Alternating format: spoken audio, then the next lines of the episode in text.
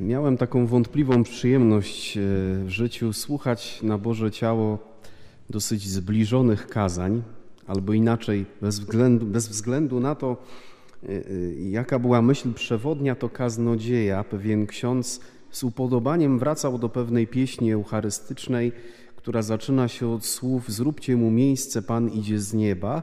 I zawsze, chyba rok w rok, lubią akcentować te wersety zagrody nasze widzieć przychodzi i potem dosłownie z taką melodyką głosu i jak się dzieciom jego powodzi. I powiem wam szczerze, że za każdym razem odczuwałem lekki niepokój, a nawet pewnego rodzaju zażenowanie, bo wynikałoby z tego, że procesja Bożego Ciała to jest y, taka wiejska wystawa, że oto wychodzimy y, z Panem Jezusem na nasze ulice i Pan Jezus może nas wreszcie pochwalić, jak my to mamy zadbane posesje, obejścia, przyciętą trawę i odremontowane elewacje.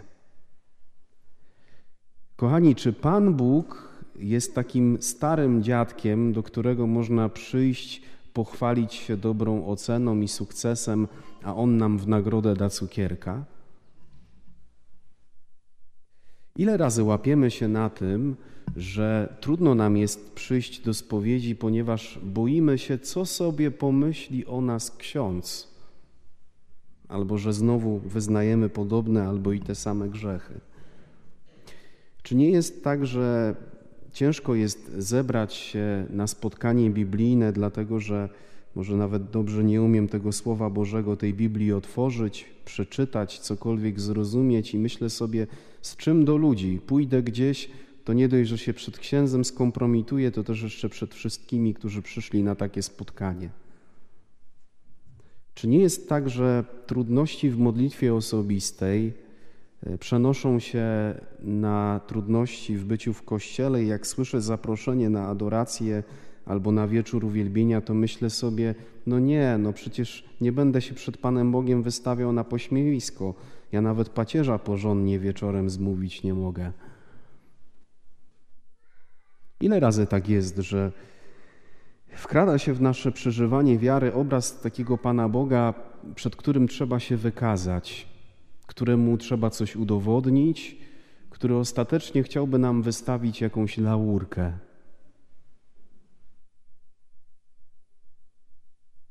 Czy nie jest tak w moim życiu? Ewangelia dzisiejsza wybija nas bardzo mocno z takiego sposobu przeżywania wiary. Jezus mówi o tych, którzy e, ponoszą porażkę i nawiązując do tej pieśni, e, którą tak z upodobaniem cytował pewien ksiądz, Jezus dzisiaj pokazuje ludzi, którym się nie powodzi, którzy są nieszczęśliwi w znaczeniu ludzkim. Jezus dzisiaj pochwala ubóstwo, głód i łzy spływające po policzkach także takie, których nie da się złapać w żadną chusteczkę. Błogosławieni jesteście ubodzy, błogosławieni jesteście, którzy teraz głodujecie, błogosławieni, którzy teraz płaczecie, błogosławieni, gdy ludzie was znienawidzą i wyłączą spośród siebie. Błogosławieni tutaj w tym e, znaczeniu można też tłumaczyć jako słowo szczęśliwi. I można sobie pomyśleć, Panie Jezu, o co chodzi?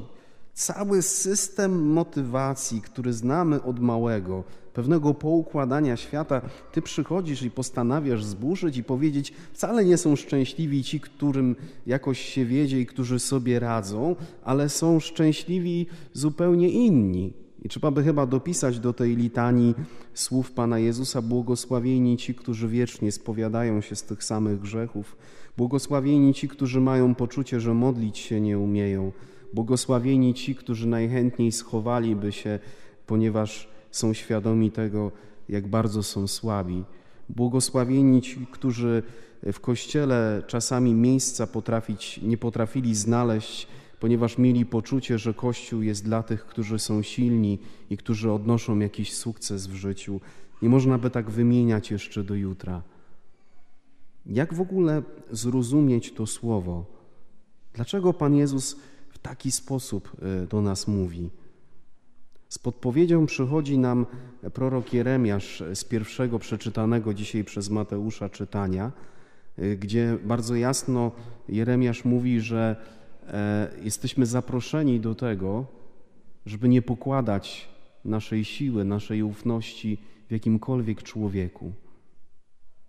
Zobacz, zobacz, kiedy masz poczucie, że coś ci się udało, kiedy masz poczucie, że ludzie wokół ciebie dają ci szczęście, w bardzo delikatny sposób Twoje serce może mocno związać się z jednym, drugim czy dziesiątym człowiekiem. Inaczej możesz się złapać na tym, że Ty uzależniasz swoje poczucie szczęścia i spełnienia od tego, jaki jest drugi człowiek. Jeremiasz, albo raczej Pan Bóg przez Jeremiasza mówi bardzo brutalnie: Przeklęty jest mąż, który pokłada nadzieję w człowieku i który w ciele upatruje swą siłę. I to jest ciekawe, bo po przecinku dodaje, a od Pana odwraca swe serce. Być może jest tak, że Jezus chwali dzisiaj porażkę w pewnym sensie. Wywyższa tych, którzy po ludzku nie mają powodów do tego, żeby być szczęśliwymi, po to, żeby pokazać, że właśnie w takich sytuacjach człowiek jest najbardziej skłonny z całą desperacją zawołać: Panie Jezu, zrób coś, zainterweniuj w moje życie.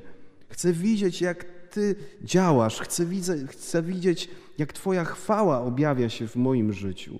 I często jest tak, że y, słuchamy różnych historii czy świadectw ludzi, którzy przeżyli jakąś przemianę i niejednokrotnie właśnie y, gdzieś w takim momencie bardzo krańcowym, gdzie wydawałoby się, że, że życie, że, że wiara, że zdrowie jest naprawdę na cieniutkim włosku, że może zaraz coś pęknąć i wszystko się skończy, że w tych momentach niejednokrotnie właśnie ludzie byli zdolni do takiego szczerego, bezinteresownego aktu wiary, żeby w znaczeniu tego pierwszego czytania położyć całą nadzieję w Panu Bogu.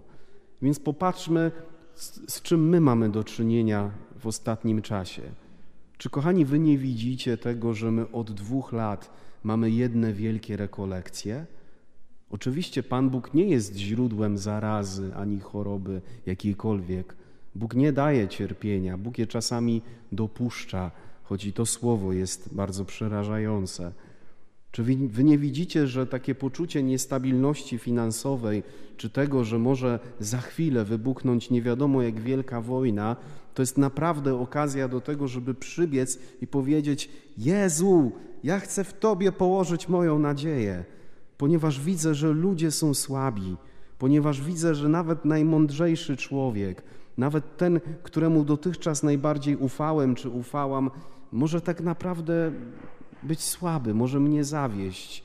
I to jest normalne, nie ma w tym e, niczego nienormalnego, bo człowiek jest zaledwie człowiekiem. I zadaj sobie dzisiaj e, to pytanie, czy jesteś gotowa, jesteś gotowy otworzyć się na taką perspektywę szczęścia, którą rysuje przed Tobą Pan Jezus. Uwaga, to nie jest gwarancja tego, że będzie Ci źle i że będziesz wiecznie cierpieć, że będziesz wiecznie płakać, bo to też nie o to chodzi.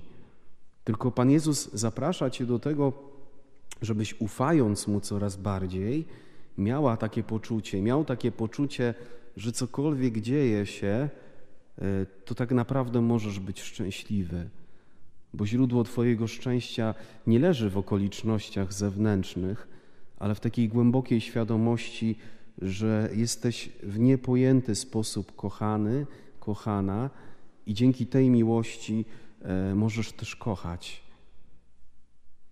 Czy stać mnie dzisiaj na taki akt wiary? Czy mam w sobie determinację do tego, żeby rzeczywiście jedynie w Jezusie, jedynie w Bogu położyć moją nadzieję? Czy jednak ciągle usilnie szukam sposobów do realizacji moich ludzkich, choćby nawet najbardziej szlachetnych zamiarów? Dzisiejsza, dzisiejszy początek Ewangelii w nowym przekładzie dynamicznym brzmi tak.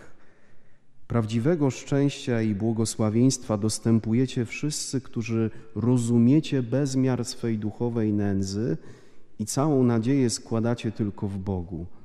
Do was bowiem będzie należeć Boże Królestwo. Jeśli łakniecie Bożej sprawiedliwości, wiedzcie, że jesteście na drodze do prawdziwego szczęścia i błogosławieństwa, gdyż w Bożym Królestwie zostaniecie nią nasyceni. Jeśli teraz płaczecie z powodu grzechu, tak swojego, jak i innych, to wiedzcie, że doświadczacie prawdziwego szczęścia i błogosławieństwa, gdyż w Bożym Królestwie zostaniecie napełnieni radością. Jeśli teraz ludzie pogardzają wami z mojego powodu, odsuwają się od was i was znieważają, a także z mojego powodu mówią o was wiele złych rzeczy, to wiedzcie, że doświadczacie prawdziwego szczęścia i błogosławieństwa